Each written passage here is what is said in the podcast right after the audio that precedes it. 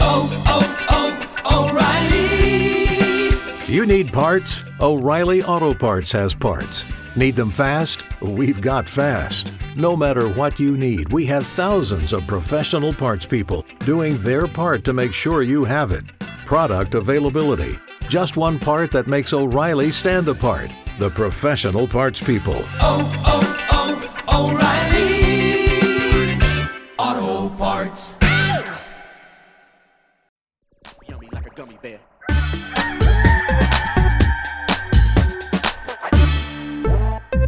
Hmm.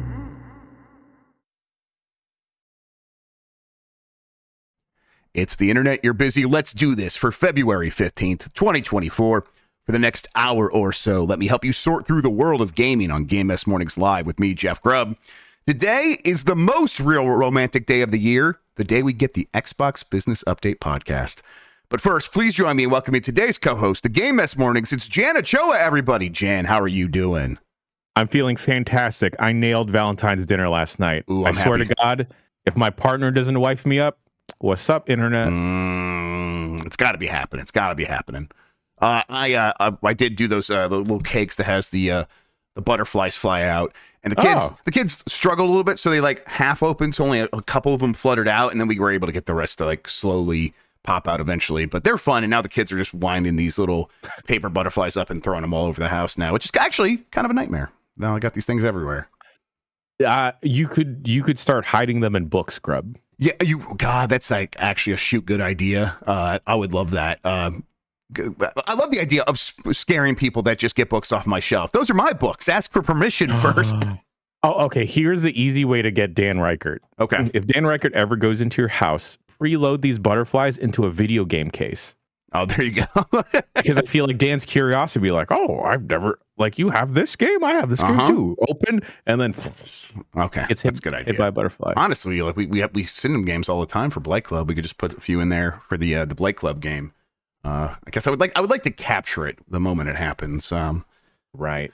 do, do, is um the snake in a can trick is that still a thing? Is that something has has that ever happened to you? It's never happened to me, so I assume it's, not like a going concern. It's never happened to me, but I can't say that I've I've often opened up a can or a jar of peanuts in an excited manner. Yeah, like like how often am I opening like a tube shaped tin? I'm not like uh I haven't opened a new thing of like tennis balls in like 20 years, so I can't Oh think of anything God. else. We have to send Dan a can of snakes. Yeah, right. Okay, all right, fantastic. I love it. Uh, Oh, but it's gonna get into his eye, and then he won't be able to play because he can't see. Uh, Dr. Ryan's like, yeah, he's, he's got a boo boo on his eyeball. oh boy. Um, it's hey. Yesterday there was a lot of news. Uh, today it feels like where the fuck's the news? And I think everyone's kind of holding for this Xbox thing. There, there's plenty to talk about. We'll get into all of it here in a second. Uh, but mostly, I don't know. I'm like, hey, things slow down a little bit on this on this side of things. That's fine with me. I got a ton of games I'm still playing. How are you feeling about like?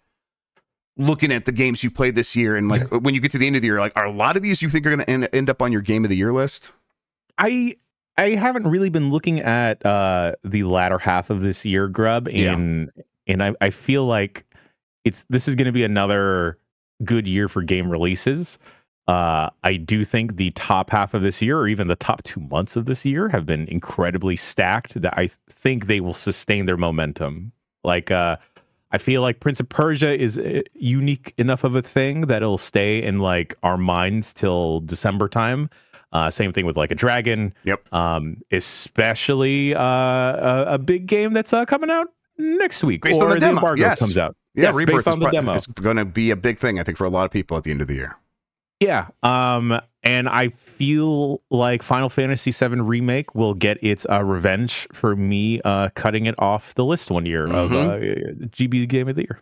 could be could be rebirth's a year after all we'll see Yeah. uh let's explain what we do here most weekdays i jeff grubb will help piece your gaming life back together that includes breaking news and maybe even some of our own original reporting. For all these topics, I'll get the input of a bona fide expert who will make me look smart. If you are watching live on Twitch, welcome. You can always listen to the show later on podcast feeds by searching for Game Mess Mornings or find the RSS on giantbomb.com. You can also catch the show later with chapters and timestamps on YouTube. hello, YouTube. All right, we have a lot to get into. So let's start the morning mess with hey, where is that Nintendo Direct? That Nintendo Direct was maybe supposed to happen this morning. Uh, it is. It just clicked over to 11 a.m. Eastern time here, and based on my chat, I think I'm going to say that it's not happening yet. Looking over here, no one's talking about. Hey, this thing just happened. You guys should go watch this. Um, that was only ever a rumor. Was never confirmed. Nintendo never said anything about it. Um, I, I'll say that I never knew a date for sure. Jan, what I was hearing for for uh, about a month ago was, yeah, they should do something by the middle of February. That's what they're they're aiming to do, uh, and I felt pretty pretty good about that, and I still feel pretty good about that. I think we'll probably get something now. Earlier this week, Jan, I did hear, uh, and this I hate when this happens because it's like God, I gotta like go out and say this, and everyone's going to be like, "You're just trying to cover your butt," or uh, or we're mad about this, so we don't even want to hear it. But um, the Xbox business update is something that maybe threw Nintendo a little bit for a loop. That was something Microsoft moved up, uh, and Nintendo was like, "Oh, that's happening happening the day we were going to do our Nintendo Direct." Um, maybe we might delay it. This was a conversation that 100% did happen, at least at Nintendo of America. Um, and that I do think it's po- a possibility here that they are now at least going to wait until sometime after this up- update. The the question there, Jan, is it's a little bit weird because they wouldn't do it on a Friday because that's Saturday in Japan. So Okay. and and the the podcast doesn't happen until quite a bit l- l- late in the day today. So, uh, barring some later today version of this Nintendo Direct Partner Showcase dropping on YouTube, maybe they just move it to next week. I, I, oh, I don't know, Jan. What do you think?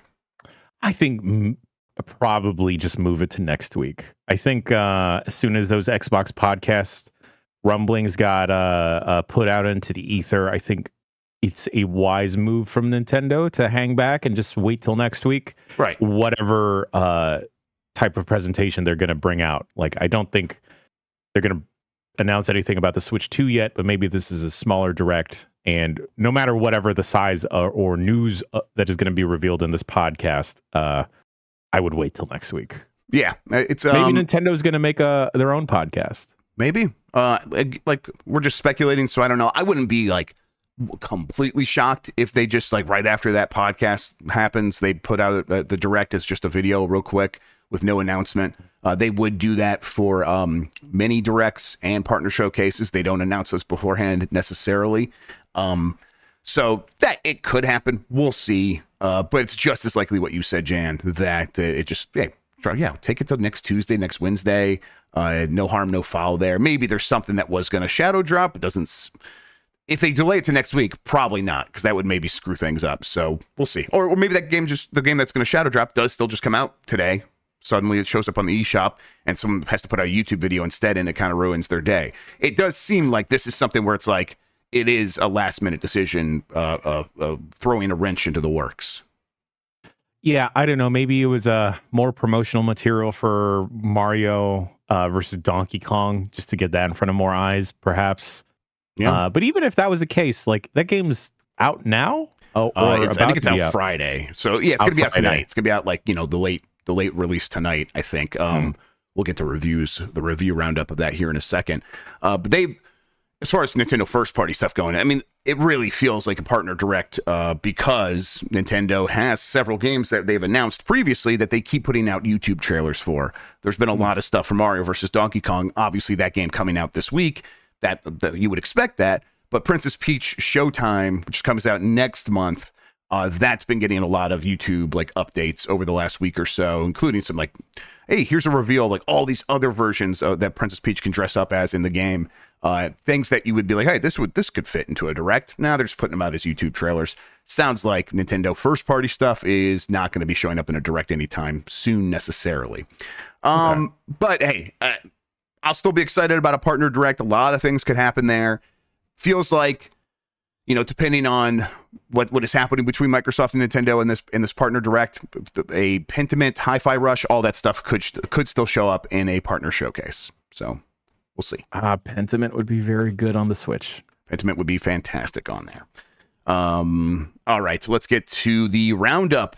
Reviews are in for Mario versus Donkey Kong. This comes from Jim Norman at, over at Nintendo Life, who put these reviews together. Thank you, Jim. Uh, the iconic Game Boy Advance puzzle platformer Mar- Mario versus Donkey Kong is all set to swing onto Nintendo Switch later this week A free eShop demo has been doing the rounds for a while now, but today, today we have got our first impressions of what to expect from the full game. Yes, the critics have had their say, and we are here to give you the critical rundown. Uh, starting with Eurogamer giving it a 4 out of 5, which particularly praises the way that the levels progress. It's a lovely package and another pleasant stop on the Switch's protracted farewell. The more I played, the more I found myself collecting fragments of memories of the Game Boy Advance original, which I thought I had lost. Uh, IGN dropped uh, slightly from the Eurogamer score, giving it a 7 out of 10. Review, uh, it, says, it shouts out the new visuals and co op mode, but bumps up against the game's lacking difficulty curve. Mario vs. Donkey Kong might not be as polished as a mini Mario toy fresh off the assembly line, but it's just as full of charm and fun to play with. GameSpot gave it a 7 out of 10, saying, recapturing the clever aha moments of puzzle platforming that made its predecessor so memorable all while packing distinct visual improvements and quality of life tweaks that bring out its charm like never before. Uh, and Polygon uh, said it was a good time, uh, but would have preferred to see the Ga- Game Boy's Donkey Kong, Donkey Kong 94, obviously. Uh, Mario versus Donkey Kong is a good game, and this is a good new version of it. There's just one problem it's not the best game in its series. and yeah, 100%. I hope Donkey Kong 94 just pops onto uh, a Game Boy NSO here in the next month or so. That would be great. Doesn't seem like that's necessarily going to happen. Um, any interest in Mario versus Donkey Kong? Suddenly is a very busy all. time of year. Yeah. How, Nope. It's a puzzle platformer, Jan. I did you ever play Donkey Kong 94 for the Game Boy? Negative. It was not interested. Uh, Yeah. I I don't think I've hot take here, Grubb or hot confession here. I don't think I've ever liked Donkey Kong. Wow, okay, that's fair. Um, Yeah. you, you- is that based on like the Donkey Kong Country games or what? Uh, the games have always looked gross and terrifying to me. Oh, Uh, okay, Th- that's it's probably the Donkey Kong Country games then. The the uh, Silicon Graphics visuals. Yes. Okay. I think it's because it reminds me of claymation. Yeah, I see that. I mean, it's definitely what they would do is they would design the characters on a Silicon Graphics workstation and then Mm. basically just export those as fucking JPEGs or something and PNGs. And they're like, all right, now this is a sprite on a, in a Super Nintendo game. And like that, like losing the the detail in that translation was weird. I was 100% there for it. Now, Uh-huh. Donkey Kong 94 is like a secret awesome game. Well, at the time it was a secret awesome game. Now it's like an obvious, well-known awesome game where it's like it try it tries to like present itself as the uh, the arcade game in the first four levels, which you know the Donkey Kong arcade game was four levels. And then after that, it's like, oh, it keeps going and turns into this really great puzzle platformer where, where Mario, you, you play as Mario and you have the move set of um, what, what like eventually would be in Super Mario 64 with like the side jump and uh, the backflip and all this stuff. And it's like uh, it's a really excellent game. Now, Mario versus Donkey Kong is a sequel to that. That i I do I thought at the time when I uh, well, I thought at the time it looked weird, so I didn't play it all that much. And then um, when I did eventually play it, I was like, ah, it, it, it loses some of the magic of Donkey Kong 94. Uh, I'm still gonna check in on this, uh, but it's a it's a busy time. I have been still playing a lot of Balatro uh, when I'm not playing like a dragon. So uh, mean, who knows? Uh, But I, when it comes to the Switch, Jan, I am feeling like, hey, I do want to spend a little bit more time on my Switch. I, I did oh, uh, pick it up last night to uh, install a game on it, and I was like, you know, I'm already kind of feeling a bit nostalgic about the Switch. And that, like, Oh. now might be the time to do that because when we get a Switch 2, it might just be like such a continuation of the Switch that it's like, oh, that never went away. So I'm like, I, I think I want to spend some time with my Switch, uh, kind of look back. And if they put out a new game for me to play here and there, I'll be pretty happy with it. Um, but overall, this is kind of what, what I was expecting from Mario versus Donkey Kong. Uh, you think this is going to set the world on fire or anything? Uh no, not at all. I think uh, it's gonna be uh, another Mario title. that's like, oh, cool, this is here. I'll pick this up, uh, and it's gonna make the nostalgia rounds for sure of people that uh, remembered it, played it, or Yes. at least have always wanted to play it, and now they have a better means to do so. Yeah, there's a, a lot of children out there that are like, no, this this is better than Donkey Kong 94. Uh, and, that, and they're just wrong, but but they're out there. Uh, all right. Ahead of its business update, Microsoft reportedly told staff every screen is an Xbox. This is from Andy Robinson at VGC. Microsoft reportedly told employees that it views every screen as an Xbox ahead of its much anticipated business update. A recent internal town hall meeting, which has been reported on previously, reportedly saw Xbox president Sarah Bond, pro, pro, Sarah Bond proclaim that every screen is an Xbox, according to a new account by Inverse.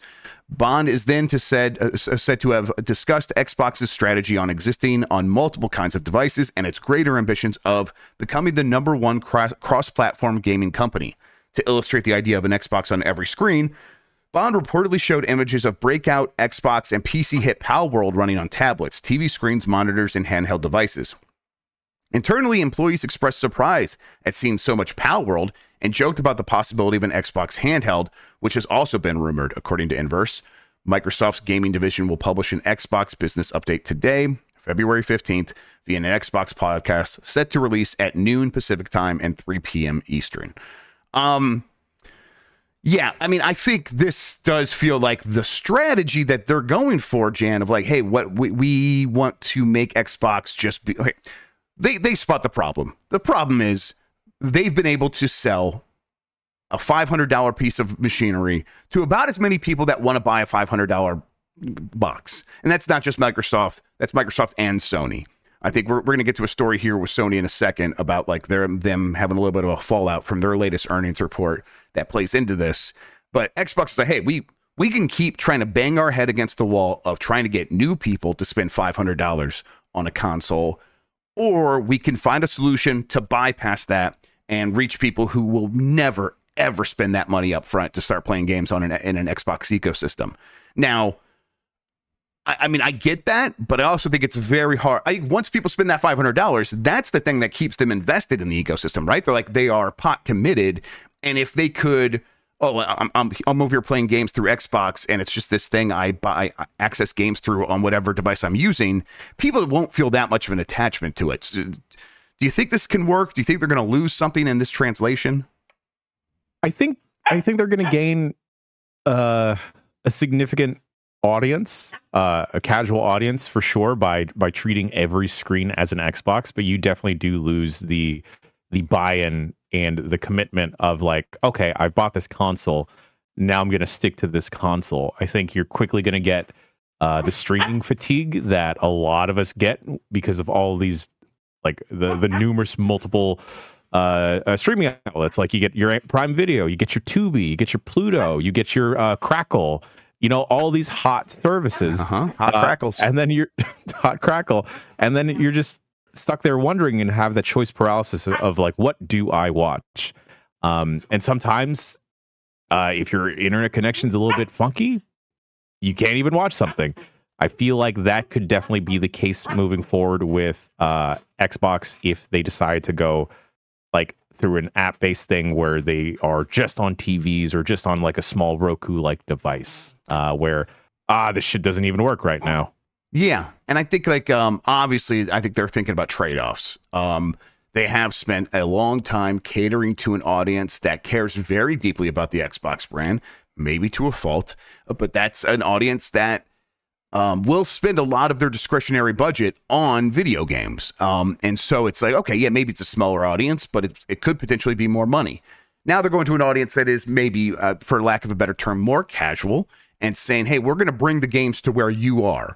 Uh, all you need to do is bring a interaction device that you're comfortable with, whether that's your your smartphone or if you want to connect a controller to your TV. That's the last mile here. If you do that, then we're off to the races. Uh, and I mean, I, I, I think they're probably right. They might know better than I would that there are enough people out there like that that are w- ready and waiting to do exactly that. Uh, that will then become lifelong uh, people who spend money on their products through that service, uh, and that's going to make this all make sense for them. I just I think back to and maybe things have changed since this, but I think back to the Wii where it's like yeah, Nintendo got the casual audience out there, and they bought three games for their Wii, and then they never touched it. Well, they kept playing it, but they kept playing those same games over and over again. And they're like, I'm not going to keep buying games. I already spent the money that I'm going to spend on this thing to have fun. That's that's already happened, and I still have a great time with Wii Sports.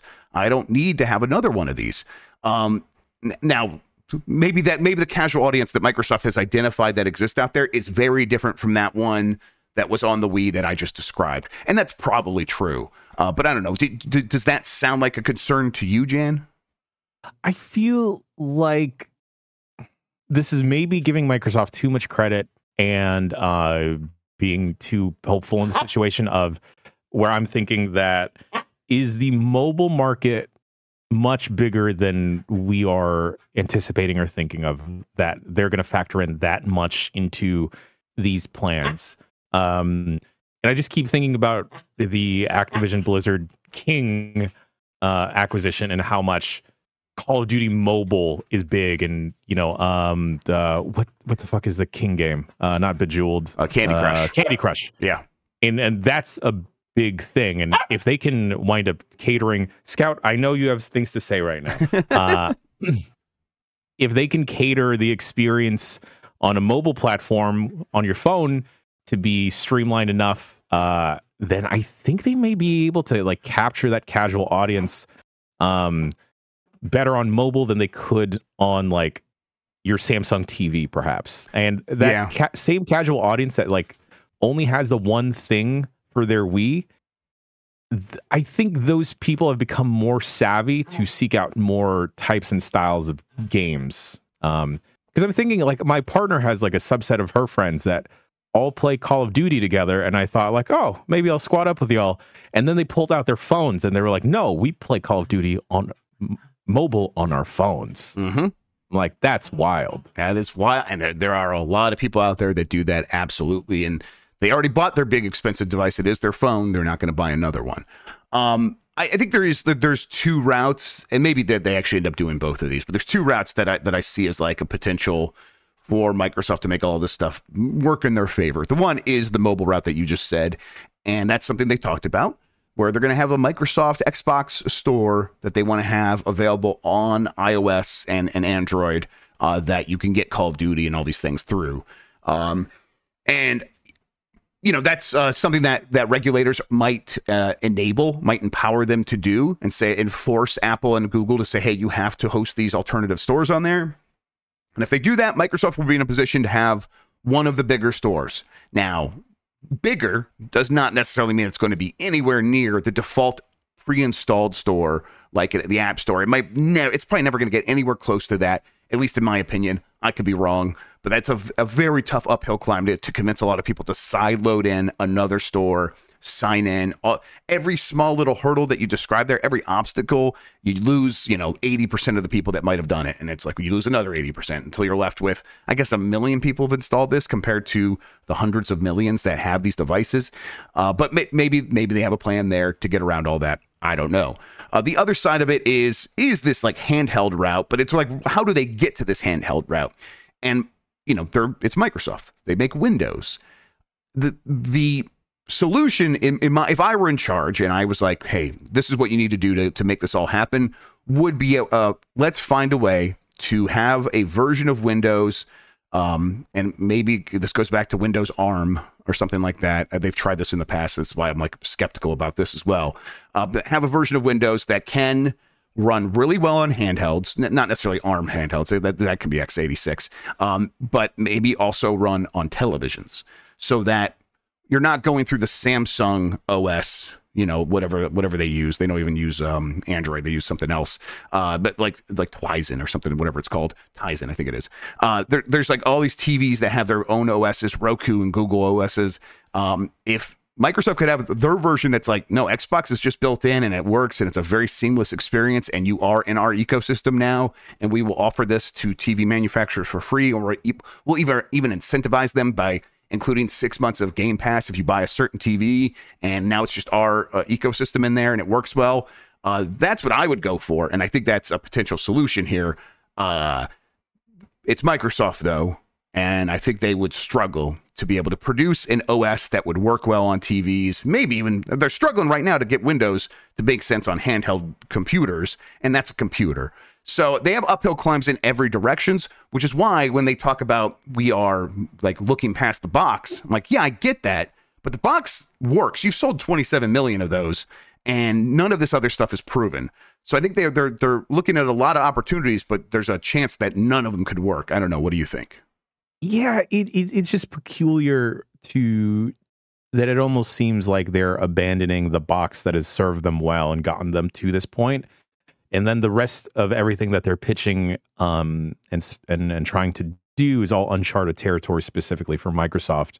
Um, you know, we're we, we could look at other Microsoft branded handhelds or pocketable devices, the Microsoft, the Windows Phone, the uh, Microsoft Zune, and you know, middling success, I'd say, not not not super Yeah. popular. The surfaces have good. exist yet. The sur- yeah, the surfaces have good like uh, uh, hardware software integration in, in a lot of cases, not across the board. Some of those surfaces were like that dual screen surface was Android and things like that. But yeah, the Windows version still had a lot of good integration. So they've done some of this stuff in the past. Yeah, I uh, listen. I feel like uh, talking about weird little handhelds to you and I, uh, probably the worst two people to talk about them to because of our just penchant to just gawk and look at any little thing with a little screen and little keyboards. Mhm. Uh, because I, hey, I'll tell you, I'm still thinking about picking up a PlayStation Portal. Um, that a, a potential Microsoft uh, Pocket Xbox console or whatever sounds very incredibly appealing. I just don't think that sounds super appealing to um, the the wider gaming audience. Yep. Um, yeah, I, I, I don't think it does. Uh, despite seeing the PlayStation Portal constantly sold out, I don't know if the Xbox audience, other maybe like, hey, they're going to bundle in six months of Game Pass into it, so you kind of have free games with your device.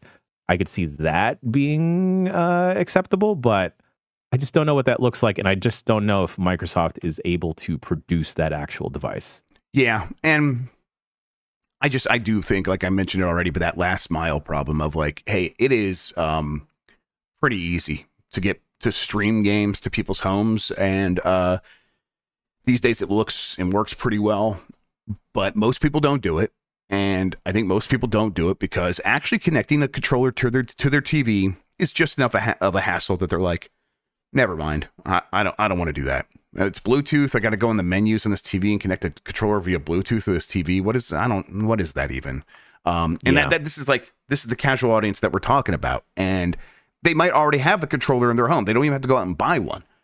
Uh, Mhm. But I, I think that that those small little things where it's like the, the the if the TVs came with a controller, that would be different. Uh, but that hasn't happened yet, and it doesn't. I don't. And we don't know if Microsoft has a plan to like to solve that, or if they or if they even like did do that, whether or not that would actually matter. If people be like, "Oh yeah, I I, I don't know what I did with that controller. I threw it. I don't even know whether, why that was there. I threw it off into a closet and I never looked at it again." Uh, it is, I think there's still a lot of questions about changing people's behavior and even like lubricating that process by making it like setting it all up so that when you turn on the TV, you're imme- you're immediately in an Xbox ecosystem and you have the controller. Even if all of that worked together, I don't necessarily know that that's like okay. Now people are going to be playing Fortnite there, and when they spend money Yeah. on microtransactions, we're going to get that money. I, I don't know. I feel like you they would have to hit it and it'd have to be amazing from uh from the jump. And I just don't think Yeah, I don't think they're capable of that, Grubb. Yep. I think that the history would suggest that they would need a lot of time to get things right, and I think that would be enough It- to like to discourage everyone involved. Mm-hmm. And and it also feels like this sudden approach or this strategy that they're approaching on now of every screen is an Xbox or this possible portable device. It seems like this has come up in maybe like the past month or so rather than something that they've been planting. They've definitely been planting wanting Game Pass everywhere. Mm-hmm. But in terms of what you're uh, presenting, Grubb, of trying to change people's behavior, I think Apple even tried to do that with Apple TV and saying Yeah. like, "Hey, you can you can uh, hook up your your Bluetooth controllers and play Apple Arcade here. This is a great way to check out Apple Arcade." And unfortunately, not a lot of people are checking out Apple and Apple's Arcade's really good at changing people's behavior. Actually, Apple's like one of the better companies. That like here's a here's a new thing, and if you don't have it, you're going to feel like you're missing out. Microsoft is not good at that. Microsoft does not make people feel like they're missing out on a lot of these things, or else they would have mm-hmm. been able to bring Hololens to market before the Apple Vision Pro. Even though the Apple Vision Pro is apparently causing like migraines and burst blood vessels and all this stuff, that thing's still going to be a success. People are still going to end up Getting the right people. Getting the right people. Uh, all right. Uh, over at Sony, its shares fell uh, the most it has fallen in two years after it said the PS5 growth uh, has likely peaked. This comes from Tom Ivan at VGC. Sony shares recorded their biggest intraday fall since February 2022 after the, after the company said the PS5 sales growth had likely peaked. As reported by Bloomberg, Sony shares fell as much as 8.4% on Thursday and closed down 6.5% following the publication of the company's latest quarterly financial results. While Sony had previously hoped to ship a record 25 million PlayStation consoles during its current fiscal year ending in March, it now expects to miss that target by 4 million units. It had also forecast a gradual decline in PS5 unit sales from uh, from next fiscal year onwards and said it has no plans to release any new entries in major franchises like God of War, Spider Man, uh, and others during the 12 month 12 month period ending in March 2025. Uh, if the platform has already peaked in growth, then the outlook outlook could be much grimmer than what we had even had in mind for its game business. And this is where we kind of enter the conversation, Jan. And it's like, yeah, that's uh, this is something that I think is setting off some alarm bells for a lot of investors, where uh, gamers are looking at that that statement about for the next year, no new entries in God of War, Spider Man, and other franchises that are like that. Um, and that's like a concern because people were already like, well, we got Spider Man last year, but they must be reloading for next year. And it's like, no, that's not even the case. So fans are feeling pretty antsy because they like a lot of first party Sony games. Investors are like, hey, the PS4 was big and very good. Now we we need growth. It needs to be even bigger. And it's like it's not even necessarily stagnating. It feels like it might not catch up to the PS4 or surpass the PS4 suddenly, which is something we assumed as a given last year. Where it's like, no, it's going to catch up to that. And it's like, well, the way it's going right now, by the end of this generation, it very easily could, especially what Sony is saying, where they're expecting slower PS5 sales next year uh, and and they're they're already like going to miss their target for this year. That suggests that the PlayStation business overall in the long term from PS4 to PS5 is contracting. At the very mm. least, it is stagnating.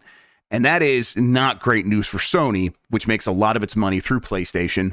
Uh, now, it, it is making more revenue than it ever has before. It made $10.8 billion, I think, in the, the last quarter, uh, a huge amount of money uh, but their profits were down 25% year over year over year. Now they're looking at like, okay, we have this money coming in.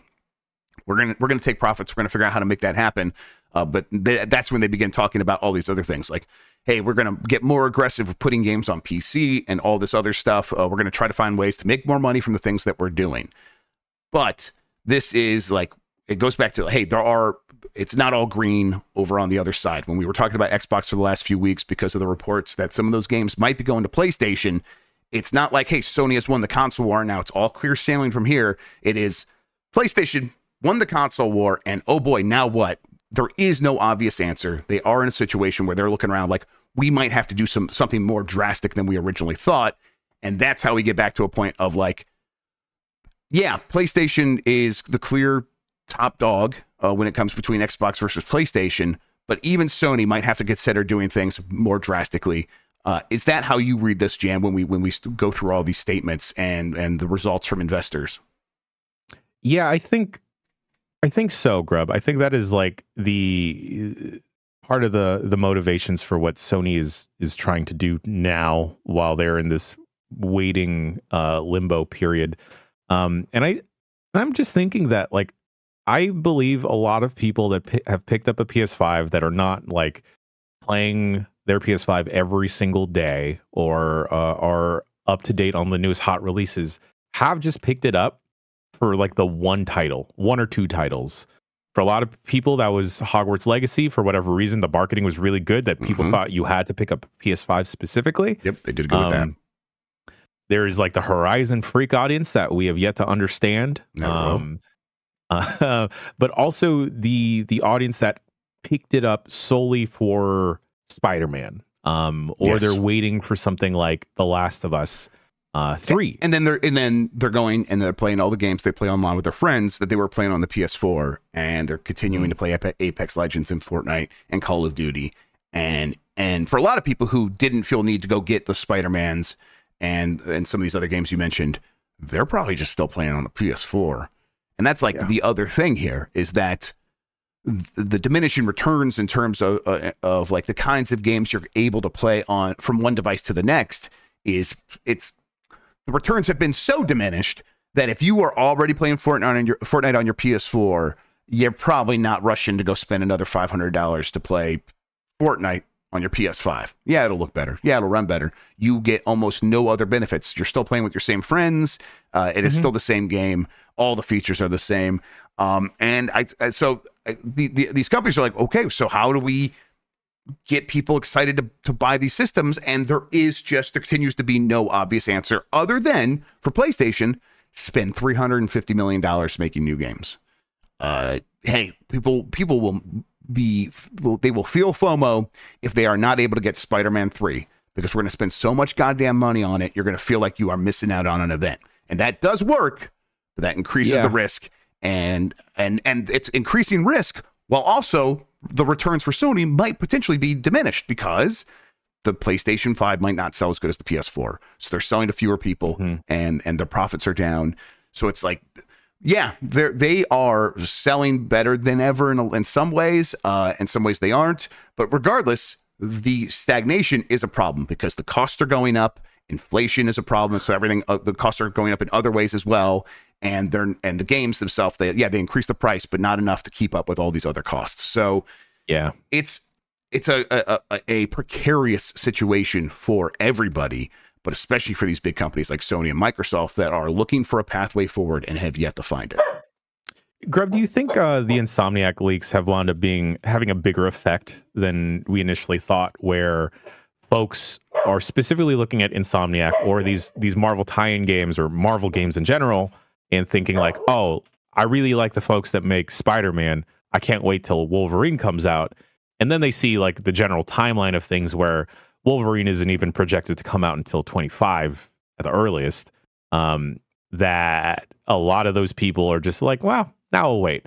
And also with the staggered release of Final Fantasy Rebirth, and I forget what the next one is, uh, Final Fantasy Revengeance. That's what they should call it. They they did say the name of the one after Rebirth already, didn't didn't they? I thought they yeah they did. I don't remember what it is either.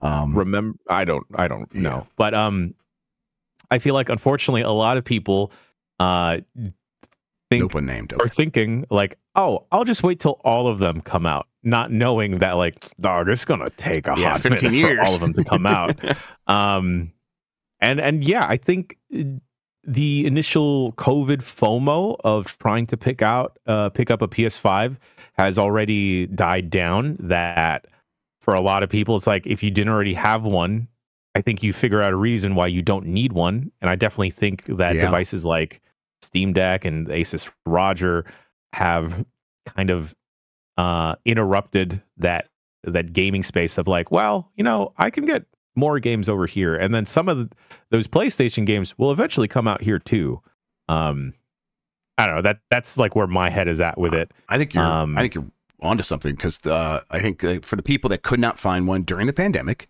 you had to come up with a story you had to tell yourself for why you didn't need one, and then it's very easy to start believing that. And then it gets to the point, well, I'll wait for the game I, I really care about. Maybe that's rebirth for a lot of people. Maybe that like shakes loose a lot of sales. Uh, but then you start to see, well, man, PlayStation 5's on sale pretty frequently. And it was on sale a lot last year, a ton. And we, we see see now, like Sony has explained that, like they were trying to get to that 25 million number and they were like doing everything they could to make that happen. So they were very frequently working with retail to cut the price of the PS5 so that they got very aggressive on that. And that was one of the reasons they that their profits were down is because they got aggressive on pricing. So their profits should be back up next year.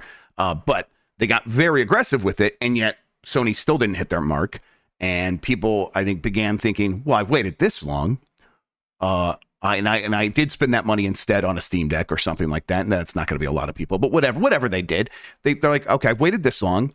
Well, I'll just wait for the Slim, and then they waited for the Slim, and now there's talks of a Pro. Well, so while I've waited this long, I'll just wait for the Pro. So Sony might be hurting them on that side, th- th- hurting Yeah. themselves on that side as well. I have a friend that did the same exact thought process, Grubb. He messaged me and said, I really want to get Rebirth. Should I get the Slim or wait for the Pro? And I'm like, dog, I don't even know if a Pro's coming out. Go get the Slim right now if you can get it for Yeah. cheap. And then he wound up twiddling his thumbs and still has not picked up a PS5. So I think that that use case of the person kind of waiting to pick up a PS5 continues to go on as there's this general limbo of uh like when are the, the big PS5 exclusives coming out? And am I playing it on the best possible version of the PS5? Yep.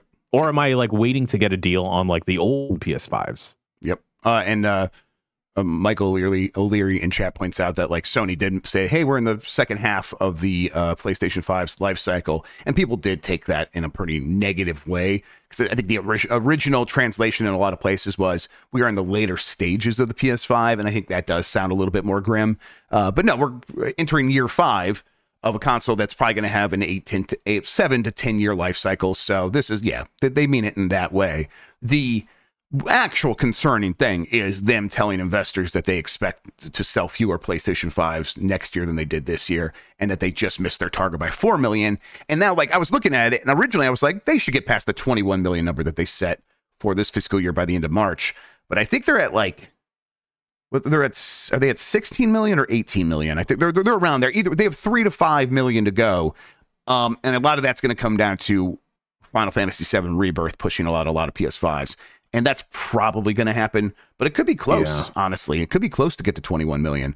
Um, so yeah, th- th- th- there is like, hey, th- if their business is contracting on the PlayStation side of things compared to last generation, that is going to scare a lot, a lot of investors, and then that is going to handcuff Sony on what they're able to invest in. We already see that fewer and fewer games are getting green lighted across the industry, and and Sony's going to be a situation where it might have to pick and choose a little bit more because it has a little bit less leeway because investors are, are asking for bigger returns more quickly, and hmm, uh, it- it's just it is tough. It's a tough business to be in, to be in one of these console console manufacturers, and it's uh, and if we are looking at this industry through the prism of like, as goes Microsoft and Sony, so goes gaming. It's a re- there's reasons to be like, hmm, this is this is concerning. I think, as always, for me, the silver lining, actually not even silver lining, the bright sky over here is there are great things happening across the industry that have nothing to do with Sony and Microsoft. Great games coming out all the time. Yeah, the, Microsoft taking a little bit of credit for Palworld. Power World would have done just fine without Game Pass. Um, and then uh, like Helldivers 2 doing great. That's a that's a Sony published that thing, but that's doing great on Steam. And then there's a million other things popping off on Steam, and Nintendo's going to have a new new hardware here pretty soon. So there's a lot of things that are going to change the landscape here very quickly, so that this conversation that we're having right now is not might not even be the predominant conversation about the state of the industry here very soon. Uh, but as it stands today, these are the big concerns facing down both Sony and Microsoft, and they're going to have to they are going to have to figure it out. Microsoft seems to have a very aggressive, let's change up everything strategy. Sony's might be a little bit more handcuffed in that as well, in that they can't, uh, they have the, the thing that works. They have to find a, a way to make it work even more and make even more money uh, instead of abandoning that and going and trying a, a bunch of different things. It's like, no, you got to stick with PlayStation. That's the business that makes us money. So It- we'll see. it feels like they uh, Microsoft and Sony inadvertently and probably purposely also played a weird game of console chicken only to dramatically go into two different Yeah, they, SKUs. right, absolutely. Yeah, that was weird. How like earlier it was like we're gonna make basically the same console, and are we gonna, gonna are, last are we gonna set for are eight, we gonna ten years. Yeah, and are we going to set this price to six hundred dollars? No, uh, we're going to do that. We're going to do. It's like no five hundred. Shit, we're going to do five hundred too. And it's like yeah, like they're definitely like they were head to head, face to face, nose to nose at the beginning of this generation, and then I think both of them looked around and be like, "What are we? Why we got to stop caring about what this other company's doing? We have to figure out what we're doing to grow." Uh, because it, it- beating the other company will actually not accomplish us anything. It's not going to get anything that we need in terms of what actually makes us money, what actually pleases the investors. We need growth, and so both companies have kind of abandoned that those concerns for the big part. And I think again, Jim Ryan got out while the getting was good. Jim Ryan positioned the PS5 in such a way that it looks much better in a like, much better place than the, the, the Xbox, and now he doesn't have to figure out all these much more complicated. How do we grow the PlayStation business um, beyond the market of people that were just here deciding which console to buy? All right, Ugh. let's take a break. Let's take a break and we get back. We got a few more headlines, including a little bit more from Sony. We'll talk about that right after this.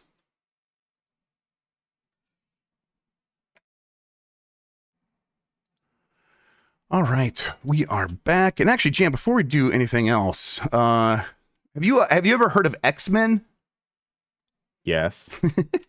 Did you watch this trailer for X Men '97 this morning? I did not.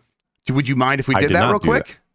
I would love that. This is Uh, going to play poor for audio listeners, but sorry. You know, I, I'll, I'll, have it play so they can hear the audio a little bit. But uh, yeah, it'll play bad for audio listeners. Sorry, everybody. Uh, let me get this screen up. if you can? Yes, I'm going to share it to you in just one second. Let me just get it framed up for everybody first. There's that. Uh, for f- a little peek behind the, the scenes here, Grubb slacks me this morning saying, Hey, we could watch the X Men 97 trailer. Are you a fan of the X Men? Now, I And said X Men cartoon to be clear, Yeah, X Men cartoon. Sure, sure. but I guess I Uh, should have known and- based on timing. And then I, I, I threw my phone at the ground. I laughed and guffawed. Scout fell over and rolled down a hill. Uh, and, and then we both looked at each other and laughed. And then I replied back, Am I a mark for X Men?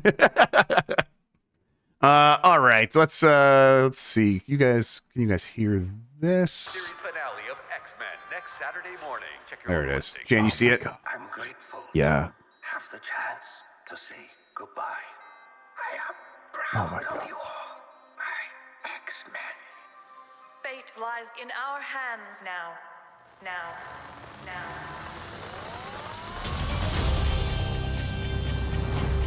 Uh, I, this has been the thing I've been the most excited for since they acquired Fox, Jan. Oh, We have to stay vigilant. The professor Yeah, we do. us with his dream. Oh they're going to No matter how dark it is, They're gonna do it. we must believe in each other. Oh, that's oh. We get this done by working together as a team. Jeez, Bob, keep buzzing in my ear.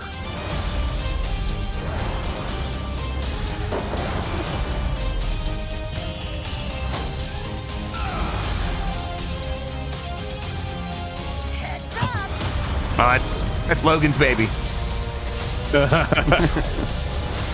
Oh, Oh, sweet. to me, my X-Men. yeah.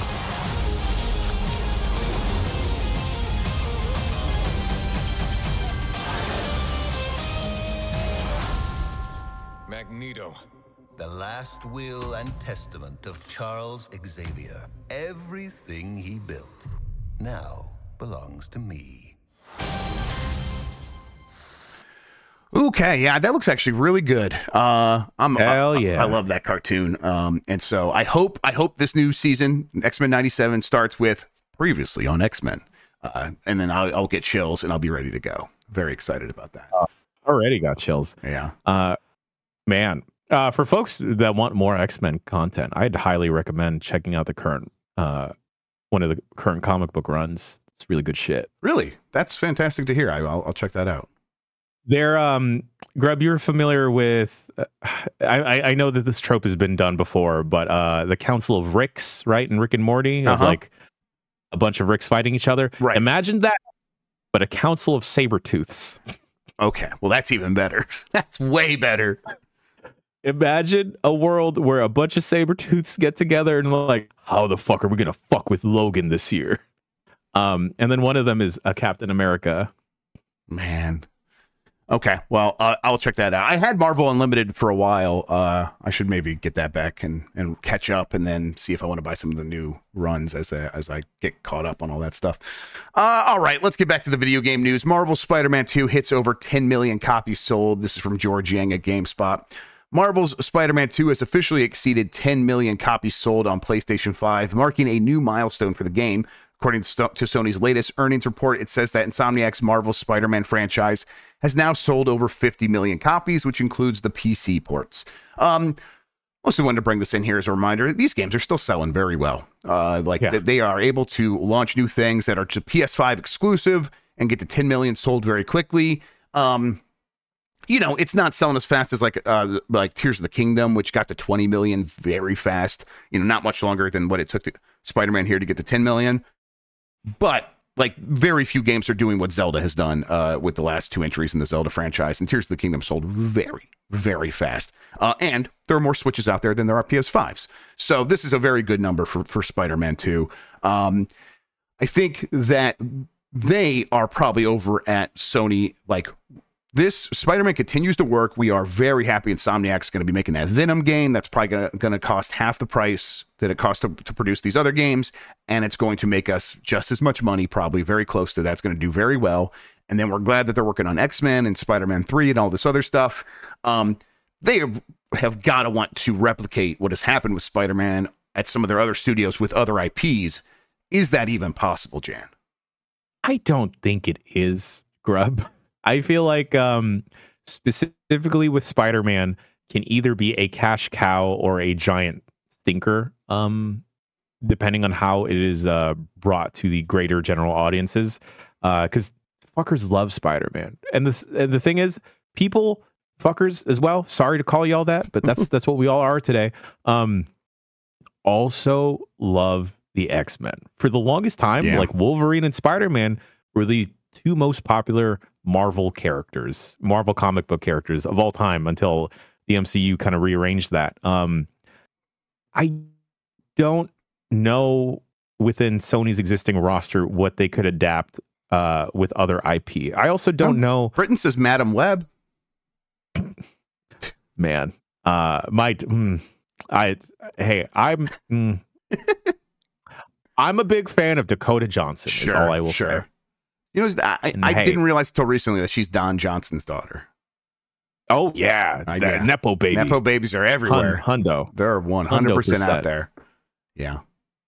Uh, but like, I feel like Sony has a good roster of talent. I just don't know what IP would wind up working out that wouldn't feel like uh uh like comic book exhaustion at this point. Like, Yeah.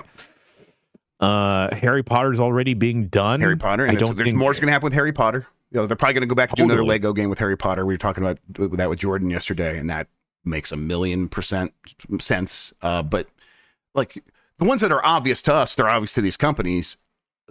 I just don't think there's a lot of other ones out there that are like, oh, waiting to be tapped into. Uh, Tron's not going to suddenly take over or something like that. Um, no. I it really is like you're right. It is X Men, uh, and I honestly I think X Men's primed to like come back in a big way. I think this sh- this show is going to like you know kind of start that off a little bit, but like the timing Yeah. when I like when I look at the news, Jen, I'm like man, like, I wish I'm gonna go. I want to. This makes me want to go read the X Men. Something like deals with these topics in a way that like is digestible and um moral and all this stuff. And I think X Men will be a, a- in a good place where it's like, hey, the time makes sense for that kind of storytelling again, and people are Yeah. going to be craving that. Um, I just I, the the list is very short. It's very short, and new IPs. You know, we talk about new IPs, and so like we, like the deprecation of new IPs versus existing IPs that get licensed because these companies have looked at it, they've done the math, and it is more expensive and or just as expensive, but more risky to try to uh, to get a new IP off the ground, and so they're going to keep looking at other options Yeah. that, that are out there and i just don't think most of those are going to be anywhere near a spider-man. Obviously they're not going to be spider-man but ne- even near it i don't think that's on the table either. Like I'm trying to think like would you try and adapt the boys to a video game? But even then like where uh, in like the boys show like do you play as? Do you play as homelander? Do you play as uh uh what's his face to try and take down the superheroes um even like gen v uh, where you're like pretty much an x-men uh and like a young superhero i don't know what approach you take to that uh and then I don't know, you have a show like Invincible, and Invincible had a lot of heat coming out of season one. Uh, season two took a little bit, uh, maybe a long bit of time to come out. and there's only four Uh, episodes right we're waiting for the second half I did, exactly. I, I did catch up on those that show fucking rules god invincible I so love good I love Invincible. Yeah, but Um, but like you know if they invested over time into like okay here's another invincible thing and and uh, I, I think they could build something up there where it's like these games are pretty big.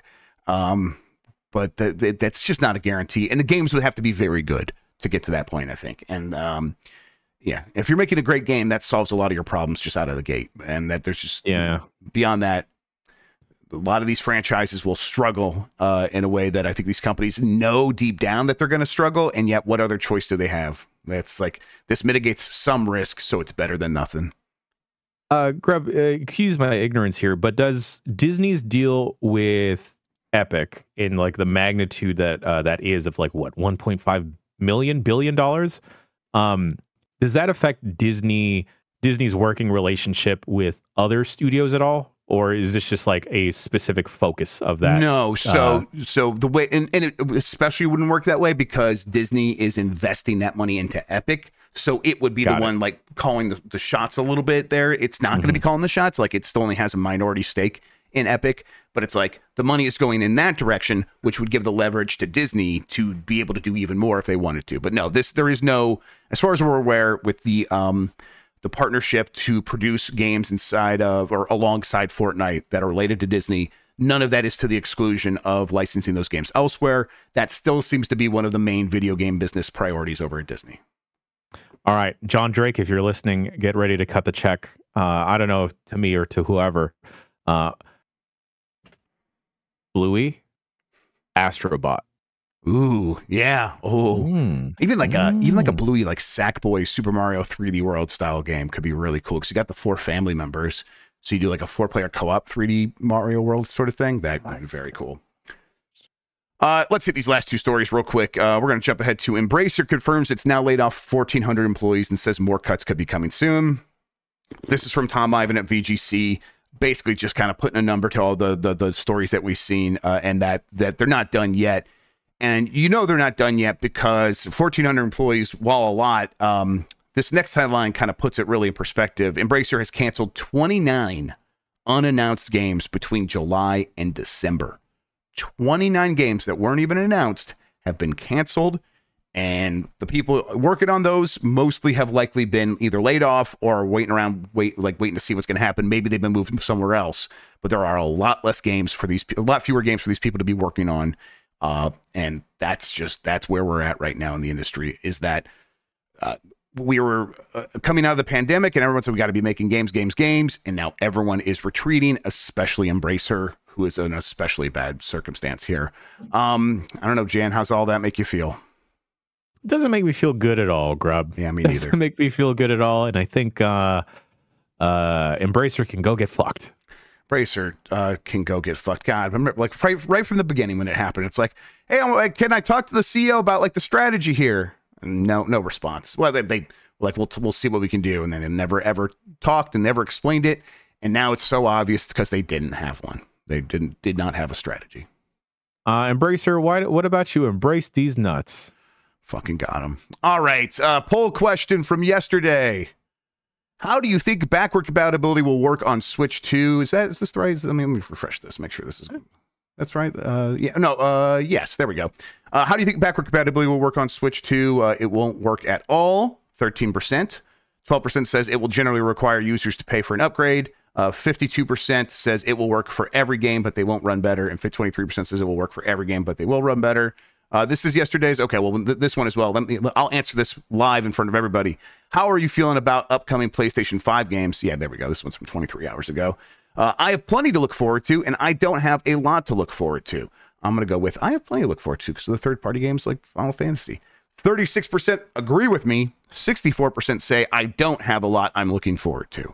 Um, I think this is the uh, we talk about like fanboys and like huge fans of these of these platforms. Uh, from the PlayStation side of things, for months now, there's been some anxiety out there about hey, they have not. Like I spent, I, I've invested a lot of money in this platform. I I bought it right away. I've been playing a lot of these games, but in the past, you would tell us, you would give us a showcase and say, hey, this game's coming out two, three years from now, and you haven't even really done that in a very long time. Beyond like the the confirmed uh, um uh God now it's a Wolverine game, the Wolverine game. Beyond Wolverine, uh, which we don't know when that's coming. There's not a lot of insight into what else PlayStation's doing in terms of first party. And when you look at it, a lot of that makes sense because Naughty Dog's year, game is probably years away. Um, uh, uh, the um, a lot of those other studios are like you look at go, you go one by one. It's like mm, that's probably years away. That's years away. Maybe Ghost Two, and this is one we talk about a lot. Ghost of Tsushima Two. Um, that one could be coming at any year now, but it's obviously it's not coming this year, um, or Mhm. even early part of next year. So it's like okay, yeah, that, that you know, while that one felt like it maybe could happen, that's also not too surprising. Maybe taking five to six years to make that game is what they're going to do, and we're going to end up in a situation where it comes out later in 2025. Um, but I don't know. How about you, Jan? Are you f- feeling like, hey, the PlayStation 5 is getting some use and will continue to get used throughout this year? it is currently getting some use and it will continue to get use throughout this year. Yeah, Um, that's where I'm at.